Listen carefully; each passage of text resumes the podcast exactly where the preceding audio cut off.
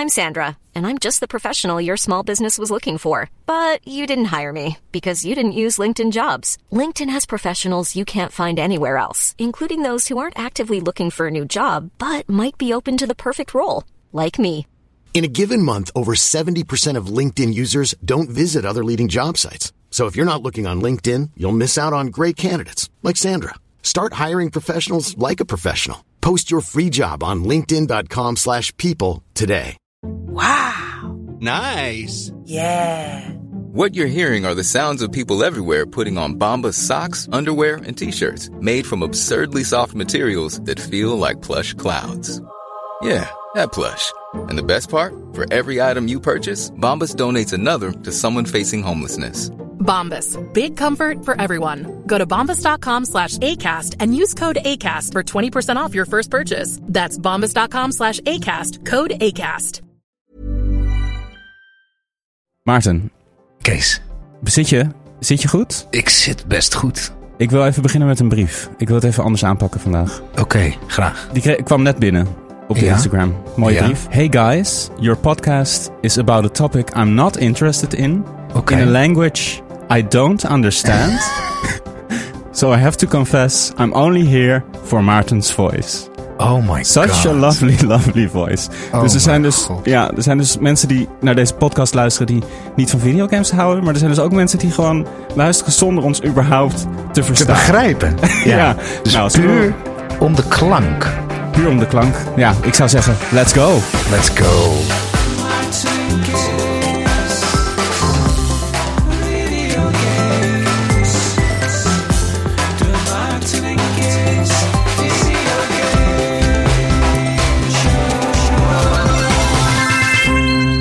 Ja. Yes, daar zijn we weer. Lief, Lieve luisteraars, daar lieve zijn we weer. luisteraartjes. Ja, Ehm, we zitten er weer.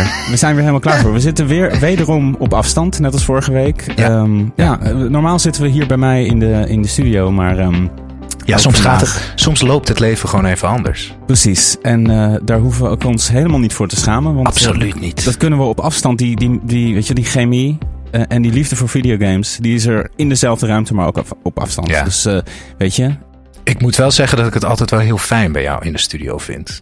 ik, ik zit hier ook graag. Ja. Ja, ja, Ik, ik, ik wil er ook weer niet een te grote gewoonte van maken om het op Nee, afstand dat- te doen. Zeker, daar ben ik het helemaal mee eens. Maar ja. Ja. het is wel convenient. En het voelt ook Het weer een beetje zo, eh, ook een beetje COVID. Voelt Ja, het. ik, vind het, ik, ik mis dat wel eens. Weet je. Ik zat er vandaag nog aan te denken van... Ja, Oh, ik wist eigenlijk niet hoe fijn ik het toen had. Die, ja, dat eerste jaar van COVID. ja, crazy hè? Ja, omdat ik het de laatste tijd eh, erg druk heb. En toen dacht ik, oh, ik zou...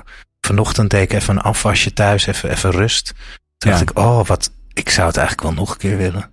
Ja, precies. Gewoon even zo'n jaartje. Ja, Dat het even gewoon niet, dat er gewoon niks is hè? Ja, even, even een nieuw virusje misschien. Ja iets kleins. Iets, Iets klein, iets, iets, ja. iets, ja, iets... Iets eh, onschuldigs. Iets onschuldigs, iets oké's. Iets ja. oké's, iets gezelligs. Ja, Gewoon maar waar, dat je, waar we dan wel een maar lockdown wel, dat je wel hebben. binnen moet blijven. Ja, wel een lockdown. Ja. ja. Was je, ik ging ook dan altijd echt. ehm, ja, we gingen echt zitten voor die persconferenties met een bord op schoot. En dan gewoon echt, echt daar een dingetje van maken. Dat was echt het, eh, het nieuwe Nederlands elftal, zeg maar. Was ja, dat. precies. Ja, bord Ging op je schoot. naar kijken, en, ja. Superleuk. erbij. Ja, ja, Ja, ja. zeker. Wauw. Ja. Maar ja, nu, nou ja, dat, dat doen we dus in kleine eh, eh, kring hier eh, nog een beetje over. En hier, Ja. omdat we hier op afstand zitten. Het is wel goed dat we, we zijn in een beetje een nostalgische modus. Maar, maar eigenlijk de, de korte nostalgie van een Ja. paar, twee, drie jaar geleden. En dat, daar gaat Mhm. deze aflevering ook een beetje over. Ja, precies. We gaan een beetje terug in de tijd naar de, de beste games van de afgelopen, wat is het? Ja, vijf jaar of zo? Heb ik een beetje bekeken? Ja, afgelopen vijf jaar. Zoiets. We een beetje door onze favorieten heen. Precies, omdat het, eh, ja, het is GOTY-tijd, Game of the Year-tijd. een beetje aangezwengeld door de, door de Game Awards. Jij zegt Die altijd eigenlijk-. Goaty. Nee, dat vind ik gewoon grappig, omdat het zo'n woord is. Ik moet altijd ook denken aan Gauthier, die band van eh, Somebody That I Used To Know. Als Oh ik dat- ja, want ja. de sites, de game sites en bladen schrijven altijd dat woord. G-O-T-Y, Game Ja. of the Year. Oh ja, gotcha. Gauthier, Gotcha. Ja. Gotcha. Ehm, dus dan heb ik altijd meteen dat, eh, dat nummer in mijn hoofd. Maar dat terzijde. Dat Maar compleet terzijde. Ja. Dat maar komt de- echt super, ter, super terzijde, maar ook weer niet helemaal. Sorry. Ach ja, je moet wat in zo'n podcast. Je moet wat. Maar we gaan dus uh, ja, de, de, de ondiepe nostalgie in. Onze favo's van de afgelopen vijf jaar. Uh, ja, omdat de Gotti... Weet je wat ik ook altijd zo'n grappige opmerking vind? Als iemand the goat is de goat. Ja. De goat, de geit. Ik dacht de, eerste paar jaar ook, ja, kennelijk is dat een nieuw ding. Van niet, je bent de leeuw of de, de, de, de weet ik veel, de, de, de, zwaan. Nee, je bent de geit. Maar de geit, de G-O-A-T staat dus voor the greatest of all time. Daar kwam ja, ik veel later pas achter. Ja, dat heeft uh, bij mij ook even geduurd. Ja, ik dacht ja. dat goat, nee, dat zal wel. Geiten hebben ook wel iets episch en onaantastbaars, vind ik. Dus, weet je wel? Zeker, ja, een, een geit. Ja, ja gewoon een, je bent gewoon een geit. Je bent je gewoon bent de beste die er ooit was. Je bent ja, gewoon een geit. Dat, ja, dat, dat uh, gesymboliseerd als een geit. Ja, net als ja. een kalf. Uh, nee. Maar ja, kalf was dan weer wat anders. Maar goed, daar goed. gaan we het over hebben. We, hebben, we hebben ook weer wat gespeeld deze week. Wat heb jij deze week gespeeld? Um, ik heb gespeeld, uh, uh, nou, ik heb um, uh, Dead Space uitgespeeld. Daar heb ik verder niet heel veel meer over te zeggen. Oh man, ik, nu ik hier zit, bedenk ja. ik me dat jij mij een opdracht had, had gegeven. En ja. die heb ik helemaal niet uitgevoerd. Heb je ik niet uitgevoerd? Niet, nee. Wat ik heb gedaan, en je, je kan het nu eigenlijk Want, wel even doen. Ja, um, Dead Space Chapters. Chapters, ja. Als je alle namen van de chapters onder elkaar zet. New Arrivals. Oké, okay. ik ga het nu, we gaan het gewoon live, zie, we gaan het gewoon live meemaken. Heb je, het, heb je het lijstje voor Ja, ja. Ik heb, uh, Want je gaat het, dit ga jij wel oplossen hoor. Nou, dit, ik nee, voel wel dit, druk. Ja, dat snap ik. Maar dit is... Oké, okay, kijk er maar even naar. Spoiler waarschuwing voor Dead Space. Luister verder op 6 minuut 50. Nicole is dead. Oh jee. Nicole oh. is dead. Ja. Um, het is wel een spoiler. Ja. We moeten even een spoiler warning geven. Ik ga een spoiler warning doen. Ja. Um, ja, inderdaad. Nicole. Dus ja, de eerste letters van elk uh, ja. hoofdstuk spelt de zin Nicole is dead. Ja. Nicole is je, je geliefde vrouw die uh, in, in dat grote schip uh, werkt. En jij probeert haar te redden. Ze speelt een grote rol in het einde van de game. Ja, en je komt er echt pas helemaal op het einde achter dat ze dood is, toch? Ja, precies. Ja, ja, dat ja. is echt, echt uh, heel laag. Alhoewel, nou ja, het hangt al ja, wel een beetje in de lucht. Hangt ik bedoel, in de space. Het, was, het hangt een beetje niet, in, de, in de dead space. Al. Het hangt een al een beetje in de dead space. Het was ja. niet van, ik was niet van holy smoke, wat, uh, wat een uh, reveal. Maar wel, wel heel... Bored. Quirky, nee, dat ook weer niet. Maar nou ja, ja, ja, ja, mooi. Ja. ja. Nee, een goede game, top game. Ik heb er vorige week al veel over gezegd. Dus uh, ik heb er verder niet heel veel aan toe te voegen. Eigenlijk helemaal niks. Mm -hmm. maar uh, ik, heb, uh, ik heb de credits bereikt. En ik heb van nog een game de credits bereikt. Gisteren, ja. um, gisteravond. Thirsty Suitors. Een, veel, ja. een heel ander soort game. Totaal Had je het vorige keer al over? Ja. ja Vertel nog even waar, waar het over gaat. Outer Loop Games is de uh, ontwikkelaar. En het is een, ja, hoe beschrijf ik het? Er zitten heel veel, het is een soort mishmash van genres. Um, mm -hmm. Maar het is echt een hele verhalende game. Het gaat heel erg over, je, je, je speelt een, een, een, jonge vrouw van 25 is volgens mij. Uh, Jala heet ze. Um, die opgegroeid is in een, in een Amerikaans uh, klein stadje. Mm -hmm. En zij is vertrokken en uh, heeft een nare break-up achter de rug. En keert weer terug om bij haar ouders. Uh, ja, eigenlijk gewoon maar. Dan maar terug naar mijn ouders. Dat is een beetje het ding. Mm -hmm. En uh, als ze terugkomt, blijkt dat al haar exen. Uh, een soort van uh, vakbond zijn gestart samen. Of uh, samen zijn gaan, gaan banden. Ja. Om jou te confronteren. Jala te confronteren.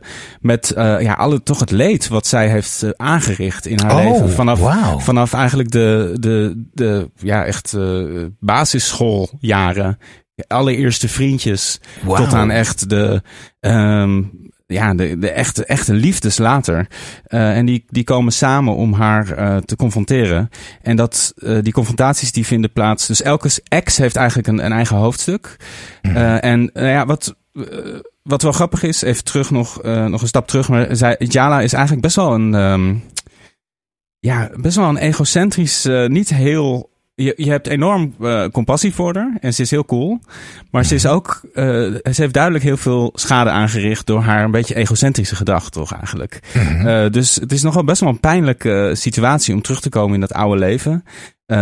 wat ook nog eens speelt, is het feit dat haar zus over een maand gaat trouwen. En die zus heb je al drie jaar niet gesproken.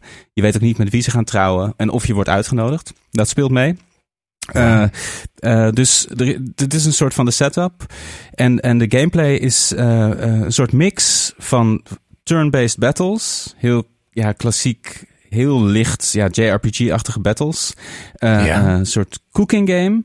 Dat doe je samen met je ouders. Dat vind ik, vond ik een van de hoogtepunten van de game. Je, je, wordt, dus de, de, de game is onderverdeeld steeds in dagen. Je wordt wakker, dan ja. ga je naar beneden. Dan staan je ouders vaak in de keuken. En uh, daar kan je dan een gerecht mee gaan koken. En dan leer je wat meer over hun verleden kennen. Dus ze openen een beetje zich op, up. They open themselves up als zij uh, met jou aan het koken zijn. En het zijn best wel een hele starre moeder. Uh, het is een Indische moeder en een Sri Lankaanse vader die toen jij heel jong was zijn, zijn geëmigreerd naar Amerika. Het doet een beetje denken aan dinges. Femba, ja, zeker. Ja, ja, dat zit er heel erg in. Maar dit, is, dit, heeft nog veel meer andere elementen. Uh, je vader is eigenlijk echt de, de allercoolste persoon in de hele, uh, in de hele game. Ondanks dat de, de meest hippe, uh, non-binaire, dancer-type exen allemaal je om de oren vliegen, is je vader eigenlijk de allerliefste, coolste dude in de hele game. Die ook stiekem een heel uh, rough uh, verleden heeft waar je achter komt. Ah. Best wel wat naughty dingen heeft gedaan. Ja. Uh, maar ja, gameplay-wise is dus bijvoorbeeld zo'n cooking game is, is heel erg quicktime events. Dus je ziet gewoon bepaalde knoppen in beeld verschijnen. Die moet je op het juiste moment indrukken. Je kan ervoor kiezen om meer uh, risico te nemen. Dus iets moeilijkere quicktime events te doen. En daar krijg je dan meer approval voor van je vader of moeder. Waardoor je dan weer meer punten krijgt aan het einde van, het hele, uh, van de hele sequence, zeg maar. En dan ga je naar buiten en dan stap je op je skateboard en dan rij je rond. Je hebt een soort grote overworld map en dan kies je allerlei verschillende delen. Eigenlijk zijn er maar twee main areas. Dat zijn nou ja, areas zo groot als een Tony Hawk level ongeveer. Waar je in rond skate dus. Met hele simpele skate mechanics. Het is echt om van A naar B te komen. En je doet automatisch jumps. Of sorry, je doet automatisch tricks als je, als je springt. En uh, je grind overal vanzelf op. Zonder dat je iets anders hoeft te doen dan op een bankje te springen. En dan glij je er zo overheen. Um, en dan kom je in gesprek met die exen. En, en dan, ja, dan komen zij eigenlijk met hun verhaal over jou en wat jij hen hebt aangedaan, zeg maar. Dus dan is het heel vaak van, ja, je bent met mij vreemd gegaan. Je was met iemand anders en toen ben je naar mij toegekomen en ik ben toen hopeloos verliefd op jou geworden. En toen was ik ineens de slechterik, terwijl jij mij eigenlijk hebt verleid. Nou ja, allemaal dat soort verhalen. En die, hmm. die ontboezemingen die vinden plaats ja, tussen uh, deze uh, turn-based battles in, waarbij je dus op zoek moet eigenlijk naar iemands uh, weakness. En dat doe je door bepaalde skills te gebruiken. Je kan bijvoorbeeld de thirsty skill gebruiken. Dus dan kan je een soort van uh, cute doen naar iemand toe. En dan mm kan, als hij daar uh, uh, zeg maar vulnerable voor is, dan raakt hij in een soort van staat van thirstiness, geilheid of whatever. En dan kan hij een paar turns niet acten. Weet je wel? Dus zo. en dan heb je heartbreaker. Dan zeg je echt een heel naar iets. Uh, en dan moet je naar op zoek. Dus dan moet je verschillende dingen proberen om te kijken of je hun soort van guard down kan krijgen. En dan kan je ze echt veel damage doen. Maar die battles en die cooking uh, games, dat is allemaal eigenlijk heel simpel, heel basic. Absoluut niet waar de game om gaat. Maar goed, om even de gameplay die, game, te beschrijven. Die game gaat dan dus om de dialogen echt met al die exen. Zo heel interessant. Dus dan word je echt heel erg gewezen, gewezen op, je, op je eigen blinde vlekken. Maar zit daar nog een gameplay in? Kan je dan dingen kiezen of is het gewoon ja, ja zeker. Eh, ja, zeker. Ja. Dus je hebt uh, bepaalde keuzes die ook af en toe die ook na, naar een andere, licht andere uitkomst kunnen, kunnen leiden. Uh, en wat ook een grote rol speelt daarin is je soort van subconscious. Dat is, die wordt genoemd een narrator. En dat is een versie van je zus die er heel... Je zus is een, een vrij net iemand. Maar uh, deze narrator is een soort van hippie-achtige figuur met een hele grote bril, groot haar. Maar het is je zus. Mhm. En die, dat is jouw inner voice eigenlijk. Dus, ah. Um, en uh, met haar ben je voortdurend in gesprek. En je, inderdaad kan je ervoor kiezen, ook naar je ouders toe, om bijvoorbeeld heel erg de het conflict op te zoeken. of juist heel erg dat uit de weg te gaan. Um, dus zo heb je best wel keuzes en kan je jouw Jala wel een soort van vorm geven, wat wel heel tof is. Wauw, en heeft dat dan ook echt invloed op het einde? Welke uh, kant je op gaat, hoe je je gedraagt? Dat weer niet, nee. Dus uh, eigenlijk ah. al die elementen die zijn er. Uh, maar het is niet zo dat dat naar, naar een soort van heel groot geheel Ding leidt. werkt. Nee. geldt eigenlijk voor alle delen van de game. Dus ik vind het uh, sowieso wat ik eigenlijk het allersterkst vind is de character design en de animaties en het kleurgebruik en de graphics. Het is niet een game die uh, het, het, zijn niet de meest realistische graphics, het is heel erg comic-achtig, mm -hmm. maar de de sfeer en de, de muziek en de, de, gewoon de hele esthetiek van de game is echt, echt heel erg tof.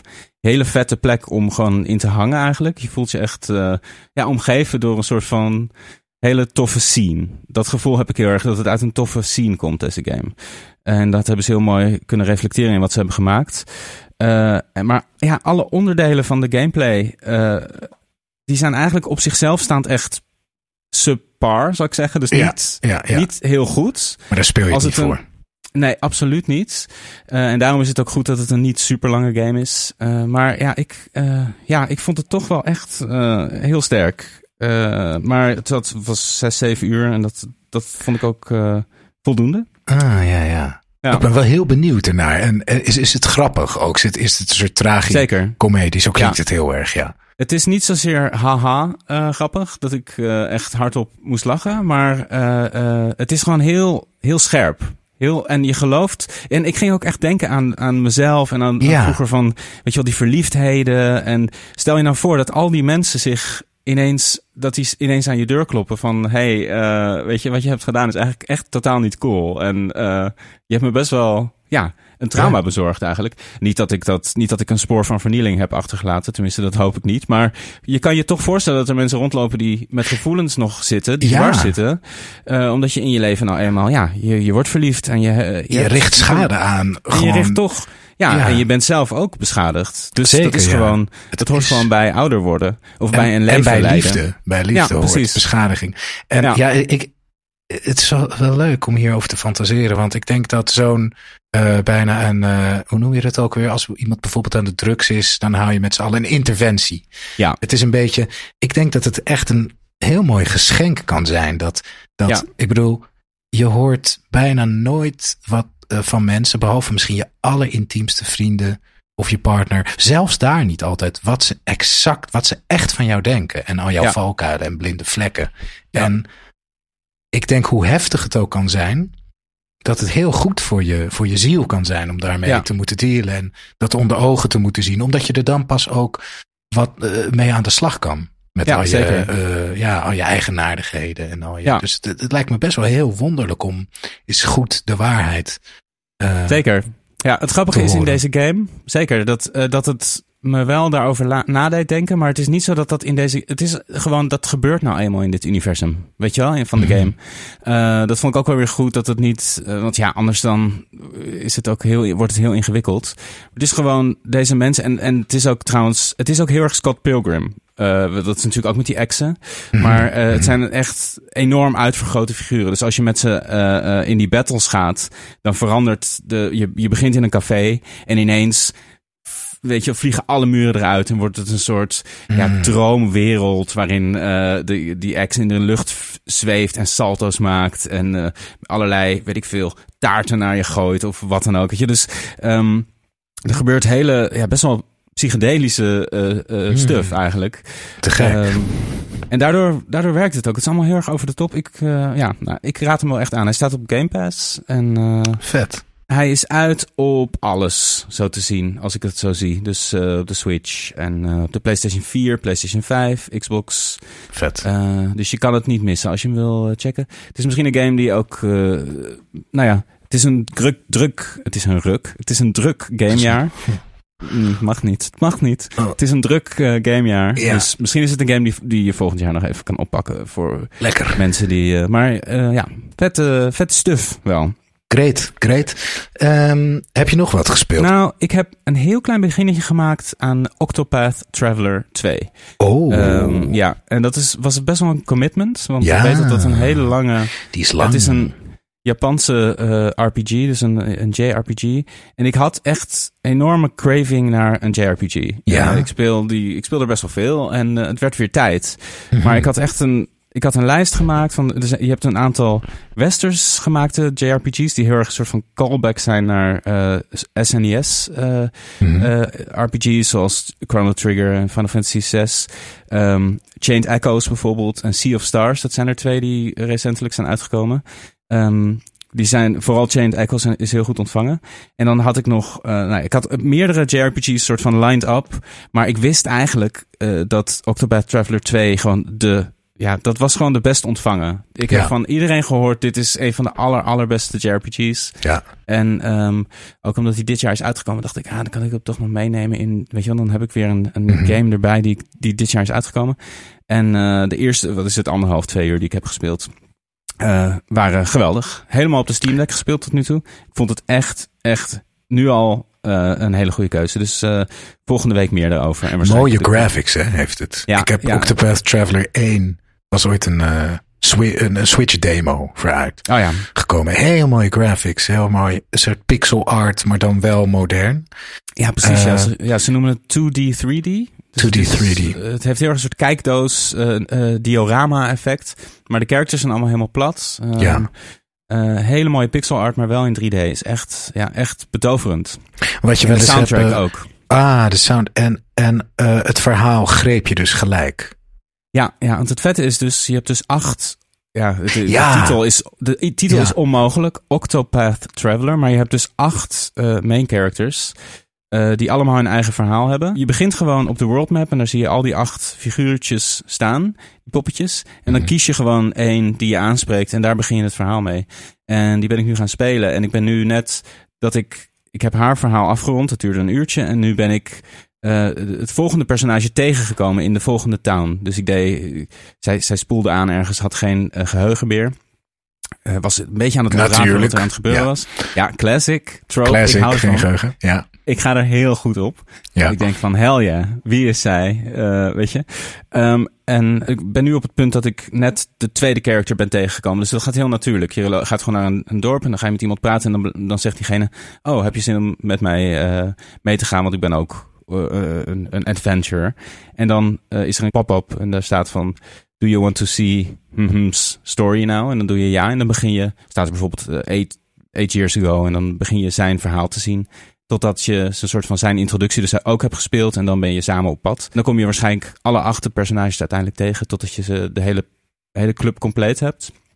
En dan, ja, is dat 70 uur uh, JRPG goodness. Oeh, ja, dat, dat, dat dacht ik al. Uh, Ja. Naar aanleiding van de eerste. Dit, dat, dat weerhoudt mij echt om JRPG's te spelen. Ze zijn echt, ze zijn zo lang. En Ja. um, ze zijn toch qua gameplay altijd vrij archaïs en Ja. eh, het is een acquired taste. Ja, het is niet Ja. zo dat je in één keer met hele nieuwe gameplay elementen wordt. Het is dus Nee, echt, als Nee, je daarvan echt- houdt, comfort is het, ja. ja. ja, het zit in de, in de nuances, de, de gameplay Ja. aanpassingen. Dus, uh, en hier, ja, er zitten dingen in die dan toch wel heel fris voelen, uh, vind ik. ja. Maar goed, daar gaan we, ja, de komende Gaan we week zal ik hier nog wel zeker, meer, zeker meer van horen. meer van horen.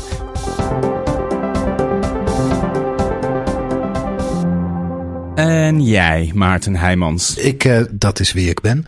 Um, althans, dat is ook maar een naam. Hè? Is, dat wie, Oh, is dat wie ik ben? Ja. Um, ik heb uh, iets wat aansluit op Dead Space. Ik heb nu eindelijk... Ik had Resident Evil 4 uitgespeeld, maar ik was flink bezig met Resident Evil 4 Remake op Ja. professional mode. Vorige week ook al, toch? Vorige week ook al, ik heb hem nu uit. Dat was echt gewoon... Gefeliciteerd. Da- ja, het was echt wat je wel kent, dat je echt een game moet afmaken, want het houdt gewoon je leven een beetje on hold. Je denkt, en het is ook niet echt meer lekker, maar toch Nee. moet je hem afmaken. Het wordt echt een soort kop tegen de muur stoten. Het was echt Dark Souls in Resident Ja. Evil, maar dan zonder de schoonheid eigenlijk, want Resident Evil is gewoon pulp, maar het is wel heerlijke pulp. Ja, Maar sommige encounters heb ik uren over gedaan. Het is zo taai op, uh, op professional. Ook omdat je. Je hebt geen autosaves. Soms moet je twintig minuten weer terug. En dan word je gesloopt. En dan is het echt na. Maar toch door blijven rammen. Ja, toch, toch ja, het, het heeft me nou niet echt bevredigd eigenlijk. Maar ik ben, oh. ja, toch was het, ik weet niet, een soort, zo'n soort uh, sadomasochistisch, uh, sadomasochistisch gevoel waar, waar, waar Ja. ik wel van kan genieten met gamen. Ja, precies. Het, eh, Ja. het, was, het heeft echt me volledig uitgedaagd en uitgehold. Uitgewoond. uitgewoond. Maar ik dacht ook echt op twee punten. Ik ga hem niet uitspelen. Ik stop hier. Dit is, deze Ah, ja. encounter is, deze baas is te kut. Maar het, het lukte toch. En, en dat ik het heb uitgespeeld komt ook echt door mijn eigen strategie. Ik had voor de, je hebt dan een Magnum. Dat is je allersterkste wapen. Want ik bleef gewoon de hele game daar kogels voor maken. Terwijl ik hem bijna niet gebruikte. Dus ik, ik, ik ja, Oké.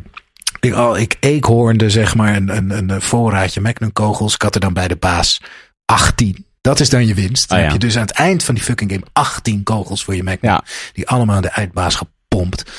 Ehm, ja, het is een enorme, eh, eh, eh, hoe noem je het, repressieve game. Een, een game, het is zo vijandig. Zo Ja, ja. vijandig. Het is echt een afschuwelijke wereld. Die toch ook weer heel grappig is. Want dat, dat is heel fijn aan die game. En ik snap toch ook nu waarom die, hij komt zo terug, eh een van de Game of the Year nominaties is. Kijk, je kan denken, ja, zo'n remake, Game of the Year, hè, we moeten toch nieuwe dingen eh, eh, prijzen. En dat is ook wel zo. Maar het is wel een testament in hoe goed Resident Evil 4 uit 2005 was. Want dat is echt een, een, een relic uit een tijd dat hoge budget games nog niet zo werden gecontroleerd door management en zo. Het is, Resident Evil 4 is zo'n raar spel. Eh, Shinji Ja. Mikami heeft het ook in drie weken geschreven, blijkt het script. Oh ja. Het is een soort rare fever dream. Er, gebe- er zitten zoveel gekke dingen in die, die je Ja. nu niet meer zo snel hebt in zo'n AAA eh, Mhm. quality game. Dus het, Ja. is, het is toch wel... En het feit dat ik het dus met een soort van tegenzin toch helemaal pro heb uitgespeeld. Ja. Is toch, ja, zegt toch ook wel iets. Ehm, Zegt ook iets over jou, maar ook zeker over de game. Totaal, ja, zegt ook iets over mij. Wat doe ik mezelf aan? Maar Ja. het, is, het, het is gewoon, elke encounter is gewoon heel knap uitgedacht. Zoals een Super Mario level. Ja, precies. ook heel knap is uitgedacht. Waar zitten nou die blokjes? Welke flow wordt je doorheen gestuurd? Mhm. Ehm, dus er zit toch eigenlijk wel heel veel diepgang in die game. Ja. In een ogenschijnlijke pulpy zombie eh, game. Maar ik Ja. ben ontzettend blij dat, eh, dat hij erop zit. Dat kan ik me voorstellen, ja. Ontzettend blij. Verder heb ik ehm, ah, iets wat ik vorige week nog had gespeeld. Was ik helemaal vergeten te zeggen. Eh, eh, toen eh, Tom mij zijn VR-set kwam brengen. Ja. Ik heb overigens verder helemaal niet geVR'd. Omdat ik zo into Resident Evil 4 zat deze week. Mhm. Maar toen hebben we samen, en misschien heb jij die ook wel gespeeld, ehm, Cuphead co-op. Cuphead, oh ja. Cuphead, heb je die gespeeld? Ja, nou, niet veel, maar ik heb hem wel eens gespeeld. Ja. Ik had hem dus ook niet zoveel gespeeld, maar we zochten iets om samen te doen. Dacht ik, oh, dat Cuphead is wel leuk. Nou, we zaten er echt vuistdiep in. Ja. Ehm, wat is dat een vet spel, zeg. Ik wist helemaal Ja. niet dat hij zo vet was. Ja. Ehm, want we zijn toch allebei best wel goede gamers.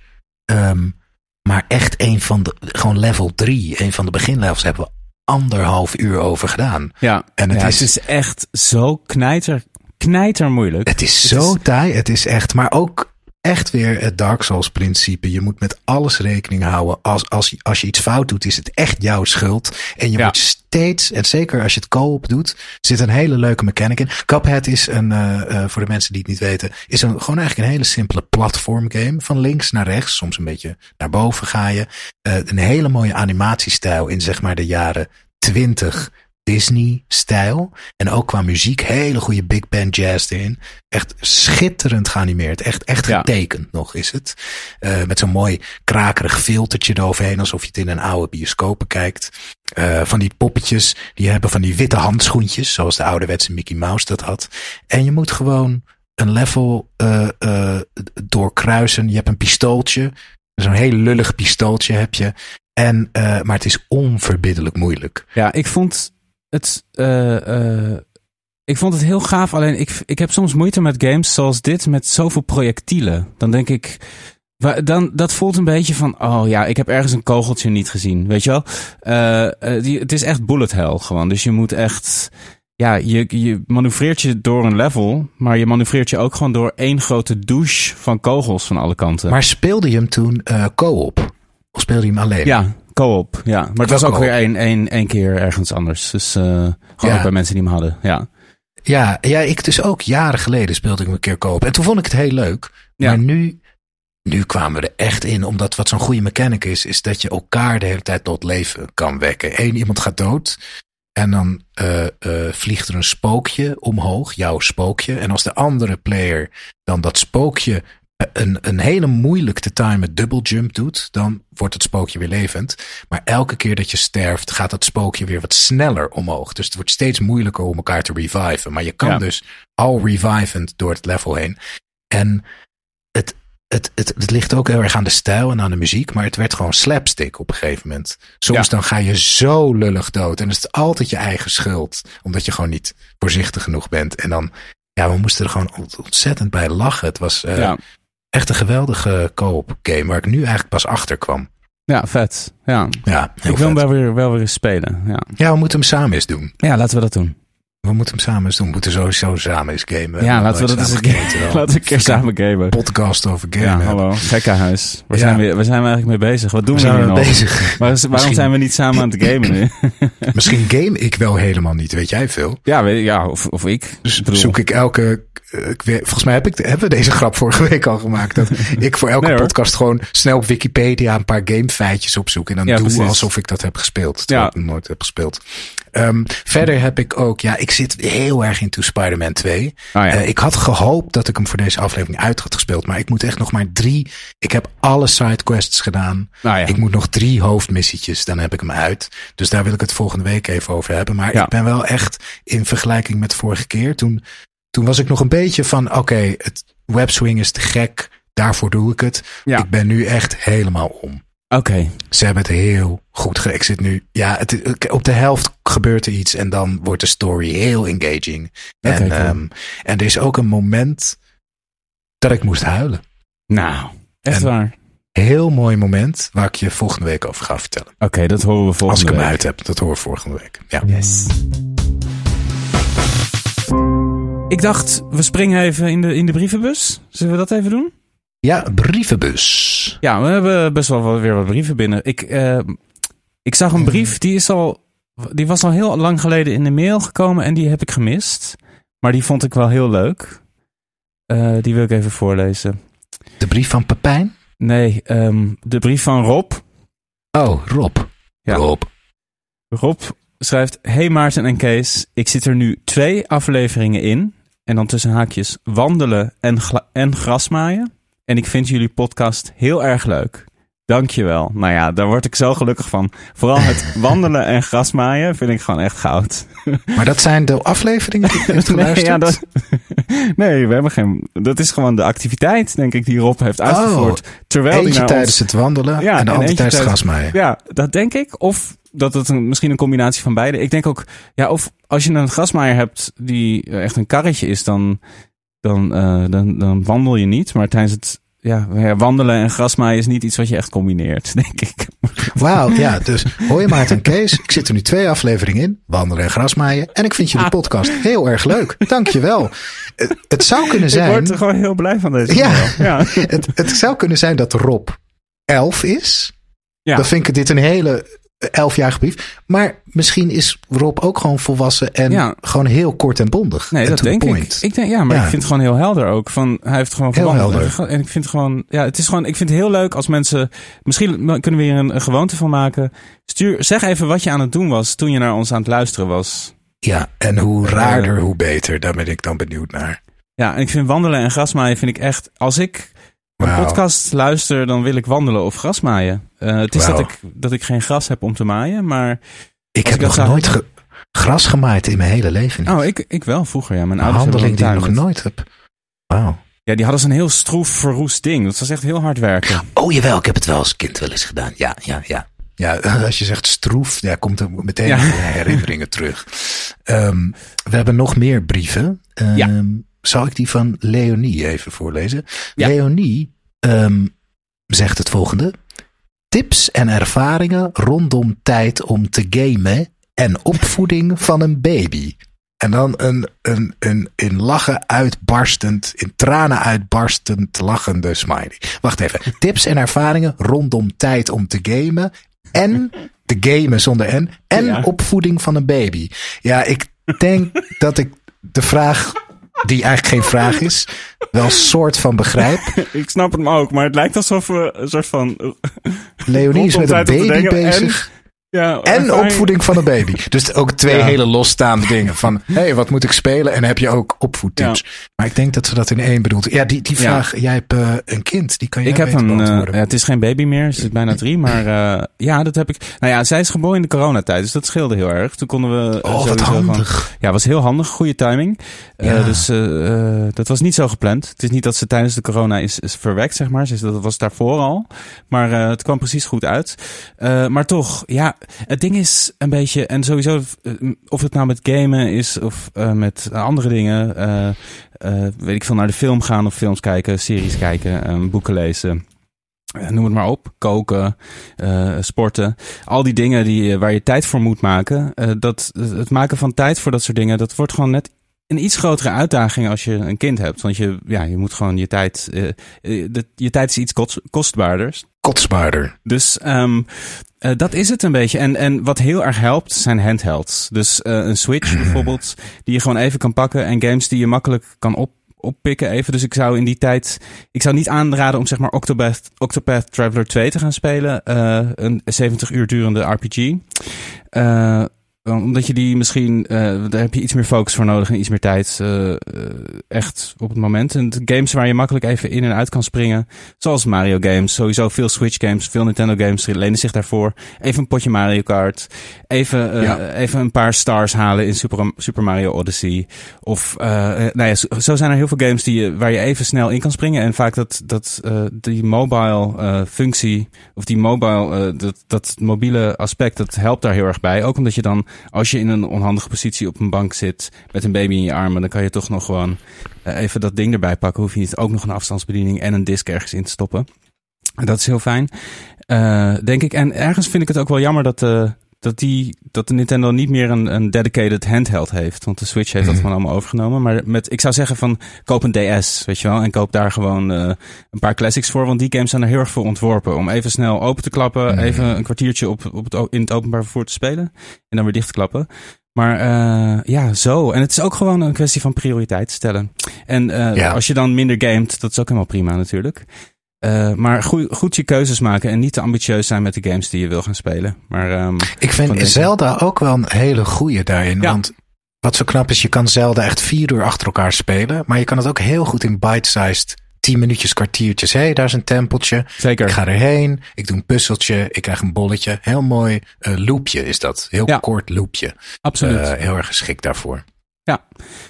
Dus dat zou ik zeggen. Ja. En ja, ja, de opvoeding van je baby, als dat een losse vraag is, ja, dat is iets. Daar, uh, daar moet je maar even googelen. Ja, er zijn heel veel goede boeken voor. Ja. ja.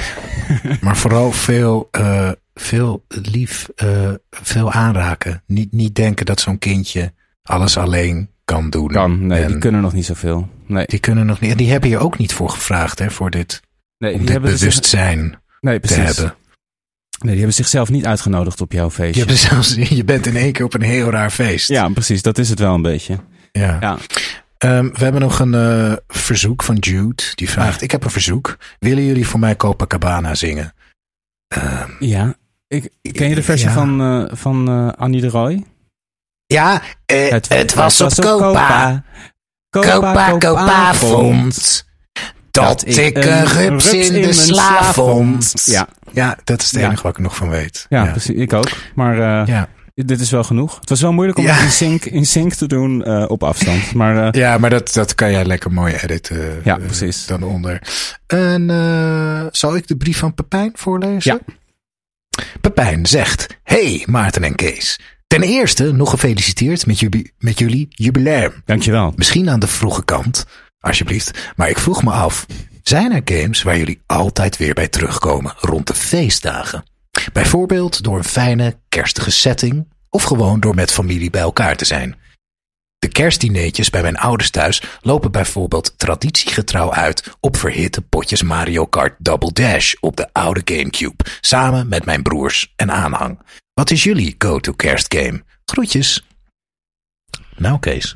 Ja, jeetje. Uh, nou ja, dat vind ik sowieso misschien inderdaad wel een aflevering waard. Om gewoon op een soort van feestdagen uh, feel uh, games tegen die tijd. Mm -hmm. Maar ja, mijn familie heeft niet echt een kersttraditie. Dus dat soort van kerstige gevoel dat je bij elkaar komt, dat doen we eigenlijk nooit. Mijn ouders zijn altijd op vakantie. Die gaan ergens naar ergens waar het iets warmer is en gewoon.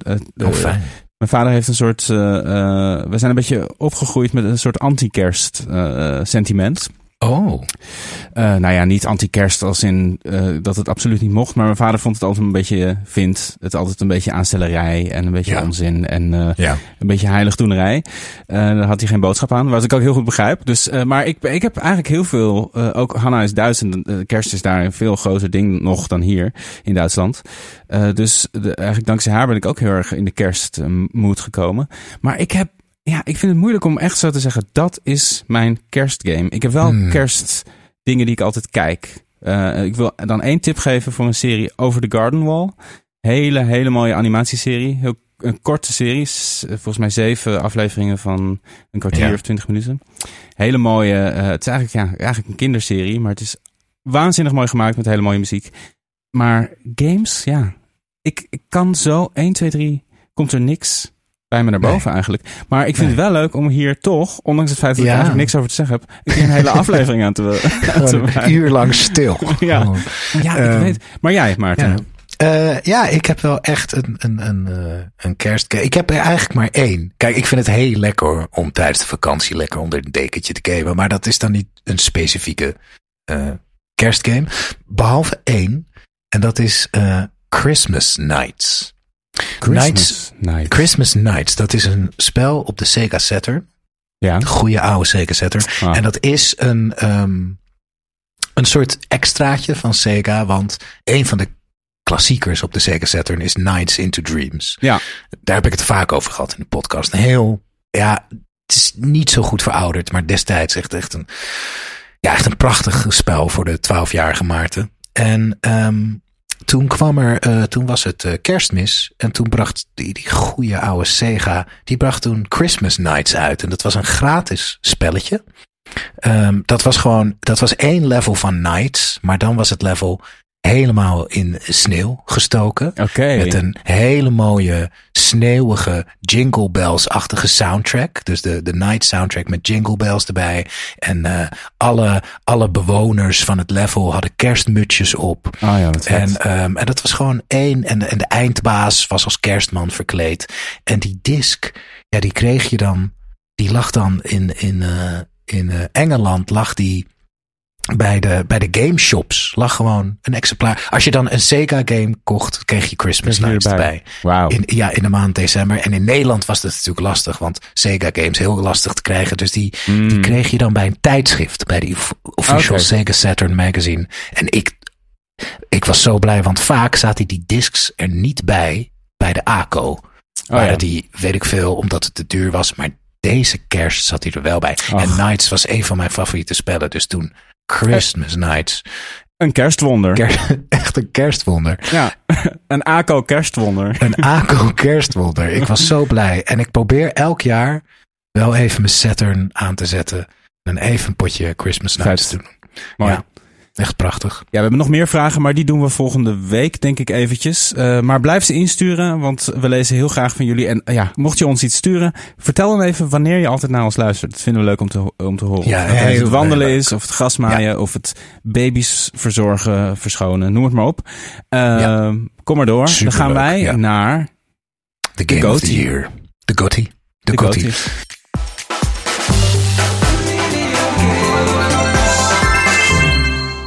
We hadden het vorige week al een beetje besproken. Welke, um, dit zijn, wie, wat zijn eigenlijk de Game Awards? Dat is Ja. gewoon een uh, organisatie of zo. is Ja, dat? er zijn, er zijn, ik, heb even, ik ben even teruggegaan in de tijd. Dat vond ik wel leuk om even te kijken van wat was nou, waar is het allemaal begonnen? De, die ja. prijzen voor games. Want voor films en muziek bestaat het natuurlijk al al tijden, maar ja, games, we zijn er nog maar net eigenlijk. Ja. Uh, en dat is de allereerste soort van Game Awards waarin het blad uh, Video, dat blad heette gewoon Video en dat was een blad over video uit 1980. Uh, mm -hmm. En daar hadden twee uh, uh, game writers, Arnie Katz en Bill Kankel, Kankel hadden een column over arcade, arcade games. En uh, in een van die columns hebben ze toen een, ja, een soort awardshow gedaan. en dat was ja, heel grappig om te lezen. Het, dat is helemaal beschreven op de, de website van de Video Game History Foundation. Dat is een van de organisaties die zich bezighoudt met het behoud van de geschiedenis van de videogames. Dus zij verzamelen ook heel veel bladen. Dus het is heel grappig om te zien. Ja, bijvoorbeeld één categorie was Pong-like. Dus een soort van variatie op Pong. Dat was dan een van de categorieën. Weet je wel? Mm. Um, heel leuk om te zien. Uh, maar ja, en nu is eigenlijk de, de grootste en bekendste, is, is, dat zijn toch wel de Game Awards. Het heeft ook een beetje mee te maken omdat het, ja, het wordt georganiseerd door uh, Jeff Keighley, die ook weer oh, ja, ja. in de zomer de grote soort van shows, de, de, de grote show, Summer Games Fest heet dat. De shows die eigenlijk een soort van de E3, de nieuwe vorm van Ja. E3, uh, ja, hebben vervangen, soort ja, van. hebben vervangen. Uh, dat, dat een beetje inluiden, zeg maar. Uh, dus er zijn ook vaak grote aankondigingen op de Game Awards. Dus dat, Ja. da- daarom zijn ze ook zo groot. Dus het speelt mee dat het een awardshow is, maar het speelt ook mee dat die show gewoon vaak... dat er toch wel best wel veel nieuwe trailers en soms een grote nieuwe aankondiging. Nou, zoals nu zou het kunnen dat een nieuwe GTA-trailer daar wordt uh, getoond voor het eerst. Dat zou helemaal niet vreemd zijn dat dat gebeurt. Dus zo'n soort show is het wel. Um, maar verder zijn er natuurlijk nog heel veel, echt ontelbaar. Bijna elk blad en elke videogame website Ja. uh, heeft natuurlijk zijn eigen awards. Maar je hebt ook nog de BAFTA, uh, de, de, zeg maar het Engelse film uh, ja, instituut. Die ook serieuze filmprijzen uitdelen. Die doen ook serieuze gameprijzen. En je hebt de Golden Joysticks, dat was twee weken geleden. Dat was meer echt een puur People's Choice Award, zeg maar. Dus alleen maar met, met Mhm. stemmen van het publiek. Um, dus vorige week hebben we het over de, um, nom- de, de Game of the Year nominees gehad van de, van de uh, Game Awards. Uh, maar het leek ons leuk om een beetje ja, te kijken naar vorige jaren en wat daar is gebeurd. Ja, gaan we even terug in de tijd. Um, Ja, gaan we naar 2018. ja. Um, we- weten we trouwens wat toen de Game of the Year was? Of gaan we gewoon de, onze eigen lekker af? God of War. God of War was 2018. Oh, natuurlijk, ja. Ja. Natuurlijk, ja. Kijk, het, het, het, ten, ten eerste wil ik even zeggen over game, over prijzen in het algemeen. Het is fantastisch en ook heel erg stom. ja, Want het is, het is geweldig dat iets uh, wat dat een mooi werk uh, uh, credits krijgt en dat schoonheid en kwaliteit wordt gevierd en een podium krijgt. Maar het, het is kunst en kunst is iets subjectiefs. En je hebt natuurlijk goede kwaliteit en slechte kwaliteit. Dus, dus dat is ook weer heel paradoxaal. Maar het, er is niet zoiets als een beste ding. Dus Nee. het is gewoon he- te gek dat al die nominaties een podium krijgen. Maar het is ook eigenlijk stom omdat het niet bestaat. Ja. Een beste ding en dat één ding beter zou zijn dan het ander. Ja. Uh, dat gezegd hebbende. um, Daar ben ik het trouwens helemaal mee eens hoor. Ik vind het ook echt. Ja. Uh, het is heel logisch dat het bestaat. En dat, het is ook mooi dat er toch zo'n avond of zo'n soort van event wordt georganiseerd. Ja. om ook het, het, het, ja, de kunstvorm te vieren eigenlijk. Maar er zit ook iets heel. Ja, een beetje Ja. oneerlijks. En het is natuurlijk ook gewoon geld. aan. het is, En wat ja, gewoon PR vaak- en geld. En, Ja, uh, ik heb uh, voor mijn lijstje van 2008 tien, staan. toch? Uh, 2018, ja, Ja. inderdaad. Uh, ik heb daar staan mijn, mijn, even de drie die bij mij opkwamen waren Into the Breach. Ja. Geweldig spel. Fantastisch, heb ik ook al erg vaak over gehad in deze podcast. Ik heb staan Dark Souls Remastered. Oh ja. Een remaster mag hierin. Ik vind van wel, omdat dat het jaar is ook dat ik voor het eerst Dark Souls 1 speelde. Oké. Dus een erg, erg Zeker. eh, bela- belangrijke game, dus ja. En een Spider-Man heb ik Ah, ja. staan. En dan is mijn Game of the Year 2018, ja, het is een remake. eh, eh, of re niet eens, remaster. Dark Souls is voor mij 2018. Omdat ik het uiteindelijk toch de beste Dark Souls vind. Ja. En ik speelde hem pas na Dark Souls 3, na Bloodborne. Mhm. En dus het is geen nostalgie. De meeste mensen zeggen, ja, je eerste Dark Souls is je favoriet. Nee, Dark Souls 1 is Ja. gewoon the fucking shit. Ja, ik heb er ook drie, waarvan twee indies. Uh, Ik heb uh, Celeste.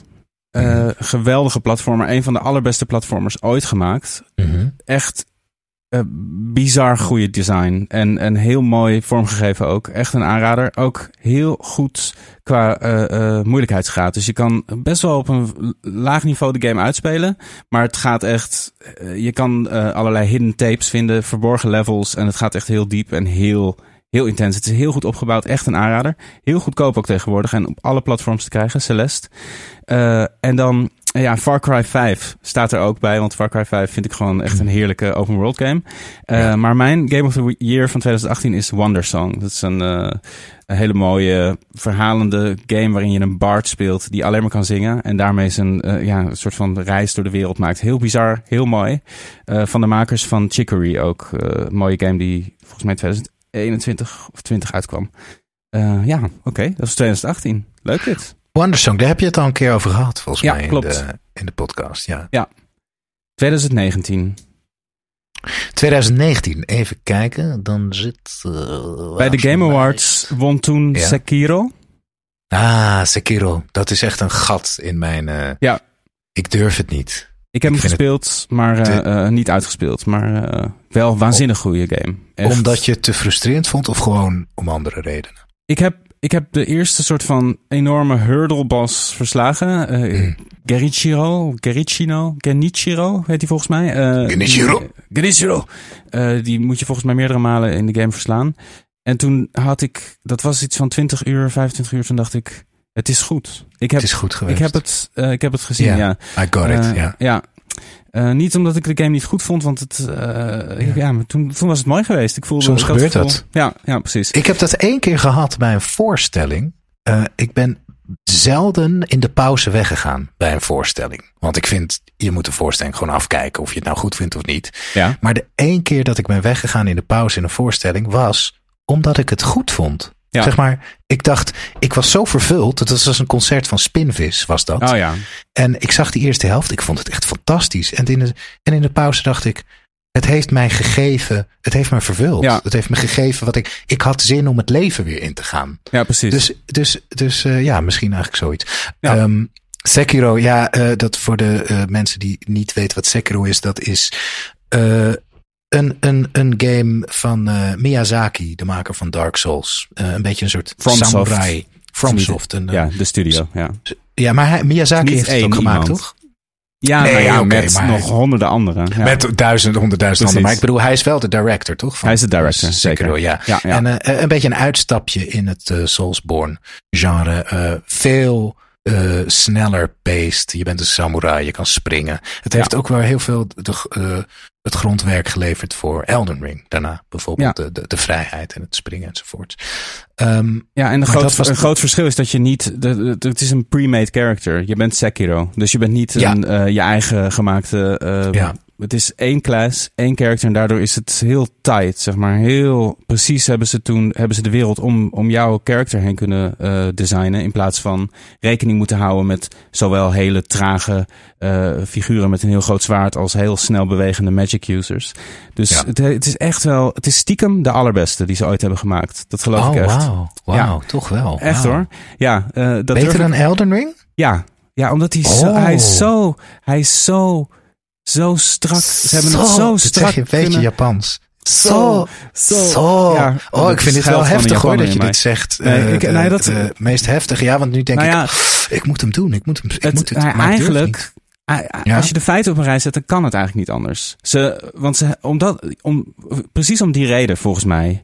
Omdat ze, eh, kijk, ze geven je zoveel vrijheid om, om die games te benaderen zoals je zelf wil. Maar in die game heb je die vrijheid totaal niet. Je bent gewoon deze gast met deze skillset. En ze, dat hebben ze Ja, helemaal ja, precies in de hand. Ehm, en daardoor is het gewoon ja, zo minutieus en nog preciezer als dat ze al eh, konden, zeg maar, ontwerpen. Is het nu gewoon, ja, het is gewoon een, ja, eigenlijk, ja, ik moet hem eigenlijk ook gewoon nog een keer uitspelen. Maar goed, Ehm, Wauw. dat terzijde. Ik denk dat puur vanuit een design standpoint, zeg maar, moet het de beste zijn. Kan niet anders. Dat is een Hmm. stelling hoor. En een, misschien Ja, een bouwde. Maar ehm, Een bouwde stelling. Ja, we gaan het meemaken. Wat, wat is jouw eh, lijstje en wat is jouw Ehm, Game of the Year? Uh, ja, ik heb er vier uh, hier staan eigenlijk. Uh, Outer Wilds, Disco Elysium. Mm. Alhoewel ik die toen niet heb gespeeld. Untitled Goose Game en Super Mario Maker. Dat vond ik de vier, dat waren de vier games die ik toen, of nee goed, die, die echt zijn blijven hangen. En dan toch Outer Wilds gaat dan voor mij de prijs krijgen. Hele ja. mooie. Ja, goed, ik heb het ook vaker over gehad. Maar ja, iedereen moet die game spelen, is zo mooi. Ik ben er een stukje aan uh, begonnen en ik ga het uh, zeker, zeker afmaken, de Outer Wilds. Ik vond het een heel veelbelovend uh, begin al. Cool. Ja.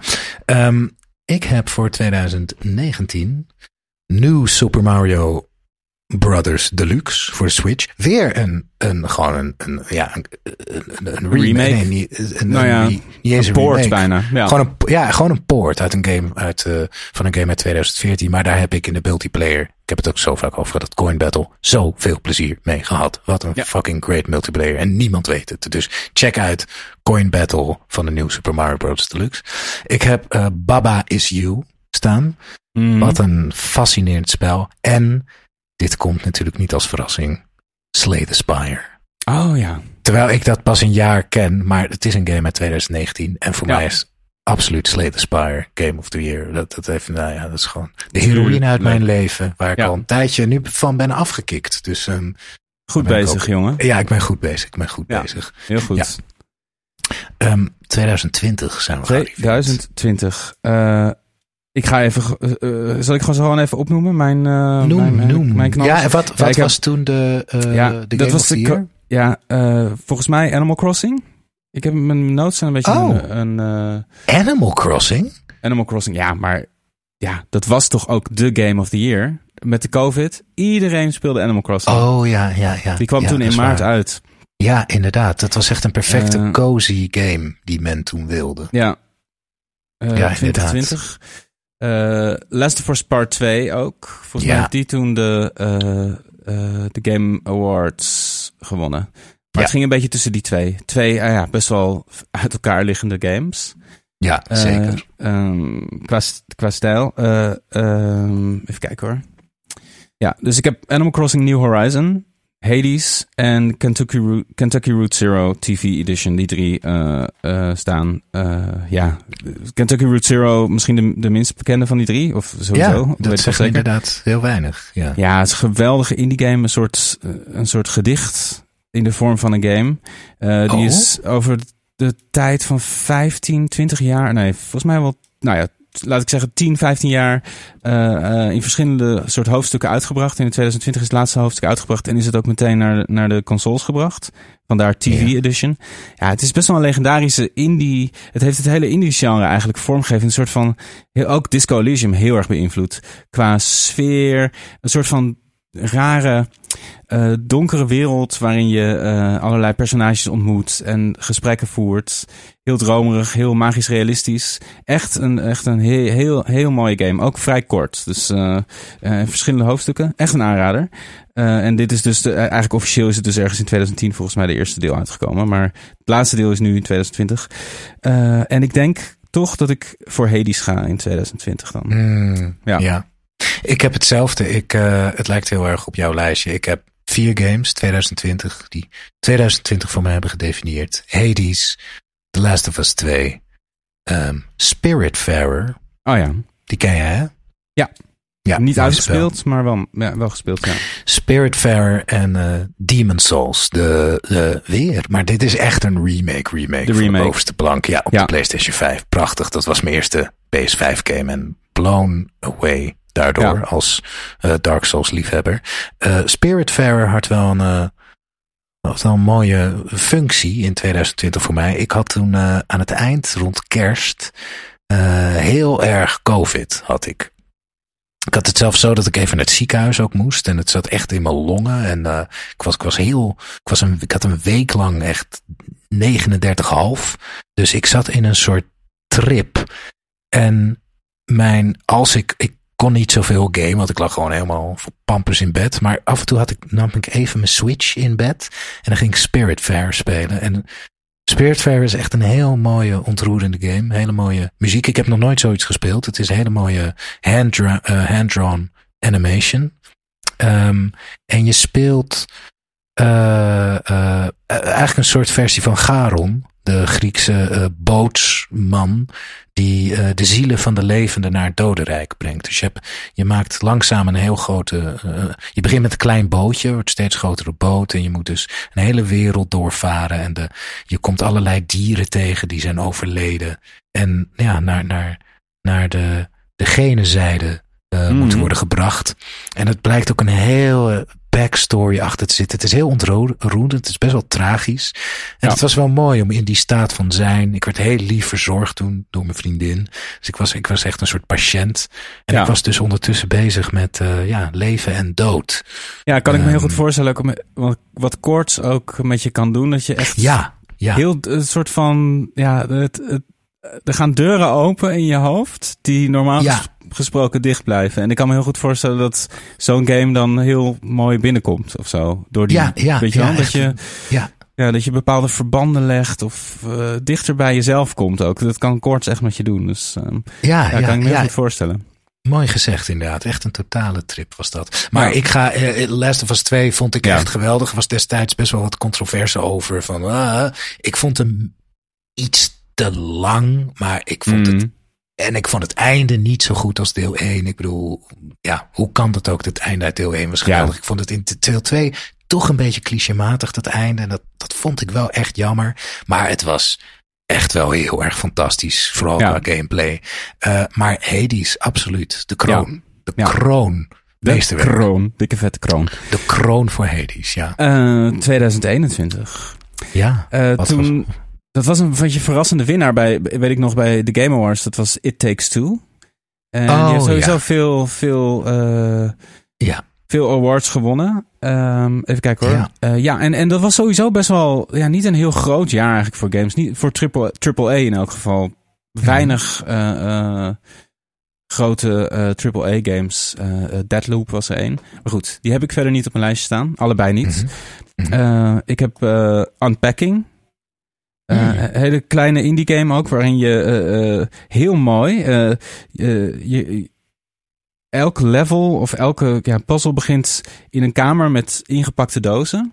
Dus je begint, ja. en het begint ook echt in de jaren negentig. Hele mooie, hele basic art style, pixel art isometrisch perspectief, stilstaand perspectief. Je ziet gewoon een kamer met dozen en daar klik je op en dan gaat zo'n doos open en dan ga je alles eruit halen. En er zitten boeken in en die zet je dan heel, het is heel, heel satisfying. Die zet je dan in de kast allemaal naast elkaar. En je ziet een fotolijstje, je ziet een knuffel en zo. En eerst is het dus een kinderkamer en zo ga je eigenlijk door iemands, en dan zie je het volgende huis en denk je, oh, uh, het is ineens alleen een kind en een moeder volgens mij nu. Het lijkt erop dat ze zijn gescheiden, maar het is alleen maar steeds die dozen en de inrichting van het huis. En er zitten hele lichte, uh, of de kamer en later het huis. Er zitten hele lichte puzzel-elementen in. Uh, heel mooi gedaan. Hele fijne, korte game ook. Uh, Chicory, de, ook van de makers dus van Wondersong, die ik net noemde. Hele mooie game waarin, een soort van, waarin je door, door de wereld kleur te geven mensen kan helpen. Heel mooi gedaan. En Psychonauts 2. Ah. Die wil ik heel graag spelen nog. Ja, die uh, is te gek. Te gekke game. Heb je de eerste Psychonauts gespeeld? Nee, ook niet. Jij wel? Uh, ja, ja, die heb ik toen op de Gamecube gespeeld. Ja, vond ik ook heel indrukwekkend. Die hebben we helemaal niet, toen heb ik helemaal niet meegenomen in mijn Gamecube. Nee. Uh, volgens mij, tenminste, ja is ook één grote brei in mijn hoofd. Maar goed. Um, en uh, ja, ik heb Cyberpunk toen gespeeld. En volgens mij kwam hij... Of nee, sorry. Ik heb Cyberpunk vorig jaar gespeeld. Maar die kwam in, in dat jaar uit. Ja. Dus, uh, uh, maar die heb ik toen niet gespeeld. En toen was hij ook waarschijnlijk niet de Game of the Year die nee, het zou zijn. Nee. Um, ik ga dan toch voor Psychonauts 2. Voor 2021. En um, Psychonauts 1 was destijds een heel bijzonder spel. Omdat het ja. door Tim Schafer is gemaakt. En um, ja, wat, het, is, het is echt een heel. Ik heb het niet gespeeld, maar het is een heel grappig spel, toch? Ja, het is heel grappig. Het is een beetje Tim Burton-esque. Uh, qua stijl en qua humor ook wel. Het is, uh, uh, het is vrij duister humor. Je bent een, een psychonaut in die game, letterlijk. Res genaamd. En je gaat naar Psychonaut School, school. en Psychonauts, school, school. En Psychonauts, dat zijn uh, uh, ja, een soort van, een soort van superheroes eigenlijk. Maar dan heel nerdy en, en, en weird. En die kunnen de breinen van mensen betreden om hun innerlijke problemen op te lossen eigenlijk. Dus alle levels in die game. Je hebt een open overworld, zeg maar, dat is dat kamp. In de, ik heb het nu over de eerste Psychonauts. De Mhm. tweede is vergelijkbaar eigenlijk qua opzet. Uh, en dan ga je in iemands brein om, om zijn probleem op te lossen of haar probleem. Uh, en uh, dan worden ja, mentale issues gewoon heel letterlijk vertaald naar gameplay. En dat is echt heel knap gedaan. En alles oh, is een mentale beetje. issues. Ja, ja het, het, zijn allemaal uh, ja, psychische problemen die mensen hebben. Ja. Oh, te gek. En daar ja. Wauw, te gek, te gek. En dan spring je letterlijk iemands hoofd in en ga je rondrennen in zijn hoofd om die problemen op te lossen. Uh, en dat is heel quirky en grappig, maar ook heel, ja, zit echt hard in. En als we het toch over, over Psychonauts hebben, dit is iets wat ik al sinds het begin van de podcast wil aanraden. Ja. Dus al meer dan een half jaar wil ik dit al zeggen, maar het is er nooit mm -hmm. van gekomen. Maar er is een geweldige documentaire gemaakt over de maak van, of over het maken van Psychonauts 2. Uh, Psych Odyssey genaamd. Maar als je Psychonauts 2 documentary YouTube uh, opzoekt. Ze hebben echt de, de development volgens mij zes, zeven jaar. En er is gewoon een, een groep documentairemakers uh, bij hun in de studio geweest. Gewoon ah. het hele proces. En bij elke, ook pijnlijke meetings. Uh, het is ook een, een, volgens mij, weer 30, 40 delen van een uur. Het is echt een flinke zit. Maar als je uh, geïnteresseerd bent in, zeg maar, de, ja, de, de, de workings van, van een game studio en hoe het er echt aan toe gaat. Uh, ik heb nog nooit zoveel geleerd over het maken van games als het kijken naar die documentaire. Ik kan het echt aanraden. Uh, en ik vind het ook heel moedig dat ze. Want er gebeuren echt hele pijnlijke dingen. En halverwege de documentaire worden ze overgenomen door Microsoft. Er zijn heel, daarvoor allerlei mm. uh, financiële problemen. En het is echt. Zelfs als je niet van games houdt, is het heel interessant om te zien hoe zo'n creatief proces uh, mm. in zijn werk gaat. Maar ook gewoon om te zien hoe ze die game in elkaar draaien. En hoe, hoe moeilijk het is om een game in elkaar te draaien. Ook zoiets groots. Dus. Um, Oh, het lijkt me zo moeilijk. Ja. Psych Odyssey. Ik zet wel even een linkje uh, in de show notes. Vet. En yes. uh, laatste vraag over Psychonauts. Ja. Zou je het... Kijk, het is natuurlijk altijd leuker, altijd leuk om eerst deel 1 en deel 2 te spelen. Maar mm. gezien de leeftijd van 1, zou je mij met klem aanraden om eerst 1 te spelen? Of nee. kan ik gewoon met 2 beginnen? Je kan gewoon met 2 beginnen, ja. Okay. Uh, dat, uh, en ik denk ook eigenlijk dat je best nog wel terug zou kunnen. Want het is een. Twee ziet er geweldig uit. Heel, heel mooi uit. Ziet er echt heel mooi uit. Maar het is toch een game die het meer heeft van de sfeer en de feel of zo. Mm. En het is denk ik ook. De eerste Psychonauts is denk ik toch ook wel een beetje verouderd qua gameplay, toch?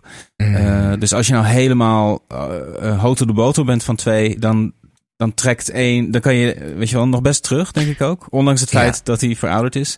Maar je kan prima met twee beginnen. Ja. Ah, top. Oké, okay, yes. ga ik dat doen. Leuk.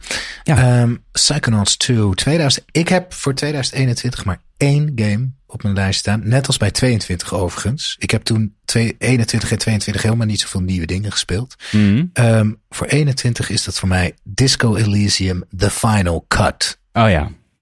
Dus iets wat ook, hij stond bij jou bij 2019. Maar toen ja. kwam uh, het Disco Elysium kwam uit 2019. Maar um, in 21 kwam The Final Cut uit. Dat is de ultieme versie. En wat, daar hebben ze toch echt wel heel veel aan gedaan. Omdat uh, de hele game.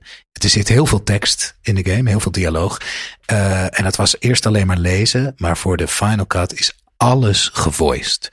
En heb jij met voice, heb jij de Final Cut gespeeld? Of ja, ja, ik heb de, ik heb de Final Cut gespeeld. Ja, ja. En, en nou, die voice acting is een van de beste voice acting ooit. Ja, ja vind ik uit games. Ja. Zo goed gedaan. En ook weer, ja, toch, het is heel moeilijk humor in games, maar wat een fucking grappig spel. Ik heb echt ja. hard op gelachen. En um, het gaat zo diep. Het is zo filosofisch. Het is, je hebt zoveel keuzevrijheid. Je bent, nou ja, ja, ik heb er gewoon geen woorden voor hoe goed dat spel is. Ja, um, nee.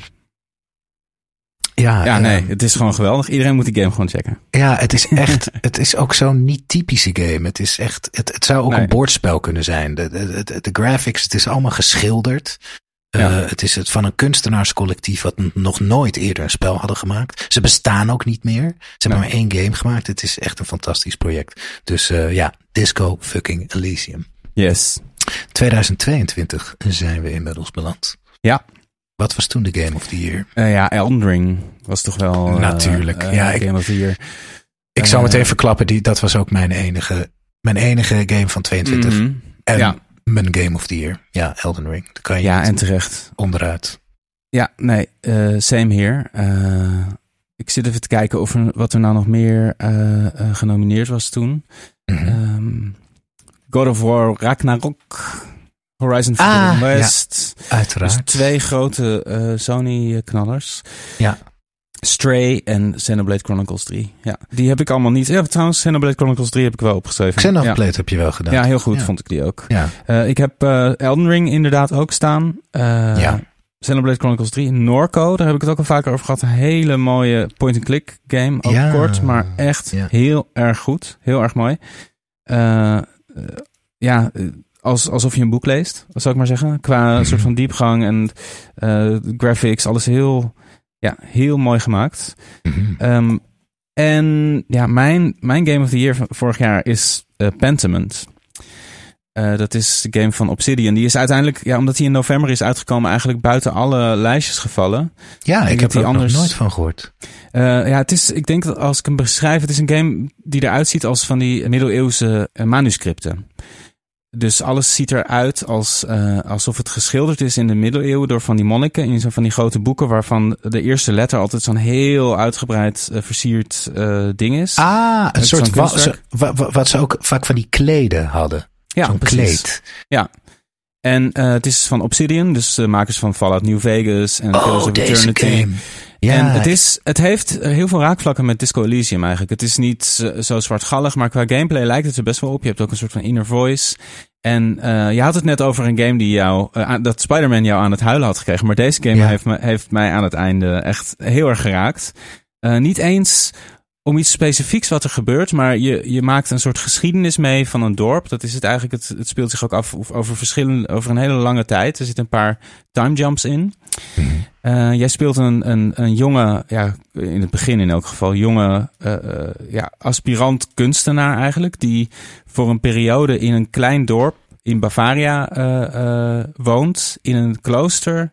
Om daar ja, eh, ja, oude boeken te kopiëren eigenlijk, wat veel monniken toen deden.